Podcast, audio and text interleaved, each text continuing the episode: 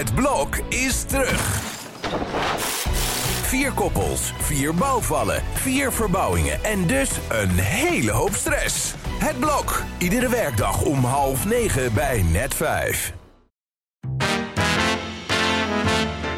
Dit is Strik Privé, de dagelijkse showbiz-update met Evert Zandgoeds en Hein Keizer. Nou, Evert. Jongen, jongen, jongen, jongen, jongen. Wat een dag was het. The day after, ja, ja, ja. Glennis die zal wel uh, met gemengde gevoelens wakker worden vandaag. Want die heeft me wel een dag uh, gehad. Bovendien stond er vandaag nog wat te wachten. Want ja, de zoon die, die mag er achterna. En uh, voor die kinderrechten verschijnen vandaag. Mm. Daar zullen we aanzienlijk minder van meekrijgen dan van de zitting van gisteren. Die voor haar toch ja, niet al te dramatisch is afgelopen natuurlijk. Nee. De, de rechter is bereid er rekening mee te houden dat de publieke opinie zich tegen de gekeerd heeft. Dat dat grote gevolgen heeft voor de mm. carrière. Uh, ja, daar heeft ze zelf ook aan meegeholpen door, uh, de, de, bij Jinek te gaan zitten natuurlijk. Dat was niet al te handig.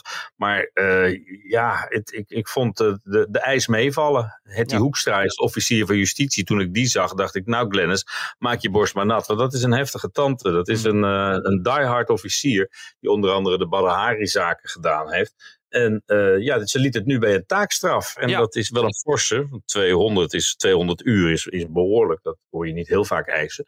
Maar ja, ik, ik denk toch dat er een gevangenisstraf in had gezeten als de bedreiging ook uh, te bewijzen was geweest, volgens diezelfde officier. En daar komt ze goed mee weg. Is dat dan haar redding geweest, dat die uh, videoopnames geen geluid ja, hebben? Ja, dat is de redding. En je ziet ook dat ze alleen maar toegeeft wat er duidelijk wel te zien is op die video. Dat is dan wel gebeurd, of dat kan ze zich dan inmiddels wel herinneren, of ze ziet het zichzelf doen. Mm -hmm. en, je weet het niet meer. En alles wat zichtbaar is, dat geeft ze toe. En van de rest zegt ze gewoon in gemeenschap van uh, dat hele gezelschap, dat weten ze niet meer, of dat is niet duidelijk. En dat, dat lijkt niet uit de. Ja, ze geeft precies dat toe waar ze niet omheen kan. En dat is op zich een goede strategie geweest. Ja, ja maar het gaat hier natuurlijk wel gewoon over, over een strafzaak, een goede strategie of niet? Ja, en uh, een strafblad houdt ze hier dus sowieso aan over. En uh, hoeveel dat is, dat weten we over twee weken. Mm -hmm. En het feit dat ze niet die, van de officier niet de gevangenis in hoeft, dat, dat moet voor haar toch wel een grote opluchting zijn. Uh, onder andere DJ, radio-DJ Domien Verschuren, die reageerde op Twitter van dat het best wel vreemd is. Je slaat iemand op zijn gezicht en het OM is vervolgens niet blind voor de gevolgen voor het imago. Is dat een soort BN'er-privilege of zie je dat anders? Ja, dat zie ik wel anders, omdat je de voor- en de nadelen hebt van het BN'erschap. En uh, kijk, keert het zich tegen je, dan keert het zich ook heel zwaar tegen je. En zit je meteen zonder werk. En een ander die uh, iemand op zijn gezicht slaat en die bij een goede boer werkt, die, uh, die merkt daar verder in zijn werk weinig van. Die kan gewoon weer achter, achter, achter de citroenen gaan staan. En dus het is niet helemaal onlogisch dat daar rekening mee gehouden wordt. Bovendien is de schade onmiddellijk enorm. Want ja, Glennis verdient een redelijke boterham in normale jaren.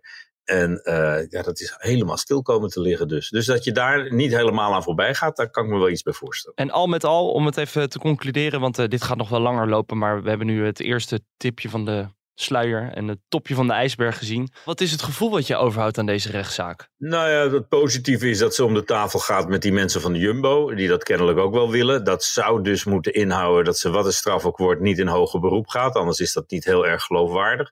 Ik denk dat ze gewoon maar moet laten aanleunen wat, wat, wat het vonnis straks zal zijn. En dan langzaam gaan kijken hoe ze, uh, hoe ze terug kan komen in uh, de entertainmentwereld. Ik, ik vind het altijd nogal hard om te zeggen van nou ze is helemaal klaar en voor altijd heeft ze afgedaan. Dan zou je de reclassering ook wel kunnen opheffen, mm -hmm. immers. Ja. Dus mensen verdienen een tweede kans. En deze duw zal er uh, de leven blijven achtervolgen. Om nou te zeggen, je mag nooit meer zingen, dat vind ik ook een beetje overdreven. Ik weet niet of ik er zelf nog op een feestje zou uitnodigen. Maar ja, als er, als er een concert is en mensen kopen er een kaartje voor, waarom niet? Ja, wie zijn wij dan om daar een oordeel over te hebben? Nou ja, dat is zo. En we hebben met z'n allen afgesproken, als mensen een straf uitgezeten hebben, dan is het of hun straf uh, bij elkaar geprikt hebben, of wat ze ook moeten gaan doen ja. straks in het plotsoen. Dan, uh, dan is het klaar. En dat vind ik wel een mooi principe in het algemeen. Nou, gelukkig. Dan wil ik het graag hebben met jou over uh, koning Charles. Want 6 mei staat er een kroning gepland, maar er heerst wat onrust binnen de paleismuren. Er zijn wat zorgen om uh, koning Charles. En dat is natuurlijk ook omdat hij niet de allerjongste koning is die net is aangetreden. En uh, ja, hij wordt 74 eerdaags. En er zijn wat uh, medische problemen die hij heeft. En het paleis maakt zich daar grotere zorgen over dan ze de buitenwereld laat weten. Wat, Mhm. wat heeft hij allemaal? Nou, onder andere reuma, jicht, artritis, lymfoedeem, psoriasis, Jeetje. waterretentie, en allergie en chronisch en, en, en familiaal hartfalen. Een, een kwaal die de, in de hele familie voorkomt, ook al worden ze allemaal heel erg oud. Maar je ziet het altijd aan zijn handen. Hij houdt heel veel vocht vast in zijn handen. En dat is, dat is een, een, een ding wat op heel veel dingen kan wijzen. En waar het paleis weinig over zegt. Maar hij heeft een enorme klap gehad van de dood van zijn moeder. Dat speelt hij goed weg met die prachtige speech die hij hield. En dat eh, prachtig optreden in, in de week daarna. Tussen, tussen het overlijden van Elisabeth en, en de uitvaart. Daarin liet hij zich overal zien. En was hij gewoon een. een ja, eh, goed, eh, kwam hij goed uit de startblokken. Maar er is van alles met hem aan de hand. En wat dat is, dat is eh, ja, en mentaal. Hij heeft grote problemen met de verandering die zich in zijn leven heeft voltrokken. En daar komen dan al die kwalen die ik net noemde nog bij. Dus eh, ja, het, de, eh, het is niet een en al glorie, halleluja en lang leven de koning. Nee, ik hoor, als, je- als je die waslijst zo hoort, denk je dan dat zijn zoon William al wordt klaargestoomd ergens achter de schermen? Nou, dat sowieso. Want ja, die heeft natuurlijk wel de ideale leeftijd straks om dat te gaan doen. Net als Willem-Alexander daar eh, op zijn eh, tien jaar geleden eh, op, op een redelijke leeftijd mee, mee Ja. ging beginnen. Ehm, ik denk wel dat er altijd rekening mee gehouden wordt dat William snel op de troon zal komen. Al is het maar omdat de man 74 is. Dat succes uit het verleden, de leeftijd van zijn moeder, geen garantie zijn voor de toekomst. Nee. En ja, je ziet hoe snel het kan gaan. Je kan 's morgens wakker worden als prins en in de loop van de middag ineens koning zijn. Dus Ja. Ja, dat kan zich bij deze generaties wel herhalen. Ja, nou, ik ben benieuwd hoe dat eh, gaat vormen. Denk je dat dit soort eh, eh, ontboezemingen ook nog in het nieuwe boek van Prins Harry gaan verschijnen? Dat 10 Ja, januari dat zou zomaar kunnen. Kijk, er wordt natuurlijk al gewerkt aan de voorbereiding voor de begrafenis van Charles. Maar dat is geen unicum, want dat, dat heeft bij de, bij de Queen wel 40 jaar geduurd. Er ligt altijd een draaiboek klaar, zoals we hebben gezien. En een dik draaiboek ook. Ik weet niet of eh, Harry zich op dat gebied zal wagen. Ik denk dat het vooral toch gaat over hemzelf.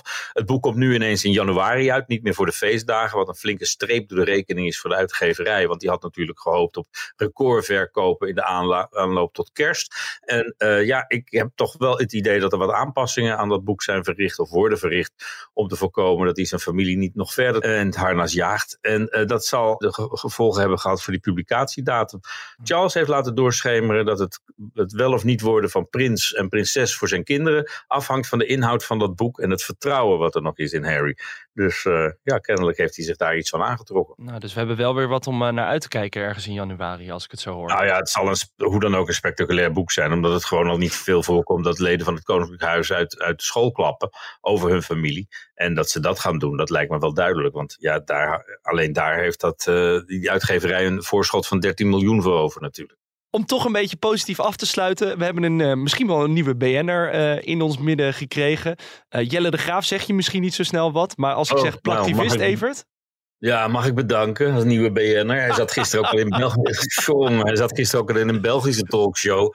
En hij is een ware carrière op aan het bouwen. Nou ja, die man, wat een janker trouwens. Ik zag alsnog dat filmpje waar jij het over had, dat Ja. hij van die tafel wordt afgehaald. Hij valt er gewoon vanaf omdat hij helemaal niet zit vastgeplakt. Dat, dat werd- wordt dan wel duidelijk. Maar het is iemand die eh, de, ja, de bakens af en toe verzet. Hij was vroeger, eh, zat hij bij de Piratenpartij in Amsterdam. En als je even googelt, dan kom je foto's tegen van hem in zijn blote leuter. Want Oh. ja, dat is Piratenpartij die, eh, die dacht we timmeren aan de weg en gaan naakt op een affiche staan. Eh, dan heeft hij het vooral over democratie. En de democratie moet hervormd worden. En hij is eh, natuurlijk voor kraken en voor nou ja, allerlei dingen staan er in dat programma waar niets van terechtgekomen is. En nu is hij ineens voor het milieu. Dus nou, hij gaat met zijn tijd mee. En, en het is gewoon een beroepsactivist die elke paar jaar een nieuw thema heeft uitgekozen. En zich nu voor dat goede doel laat vastlijmen aan de tafel van Bo. Alleen had hij de verkeerde lijm uitgekozen. dat, is toch, dat is toch een soort comedy capers bijna. Van ja, ik heb de Nou, verkeerde lijn meegenomen. Dus eh, het ging eigenlijk helemaal niet goed. Wat een jankert zeg. Oké, eh, Evert. Nog geen BN'er, wel, wel een jankert. Laten we met die positieve woorden afsluiten. Bedankt weer voor vandaag en we spreken elkaar morgen. Zijn we er morgen weer. Tot dan.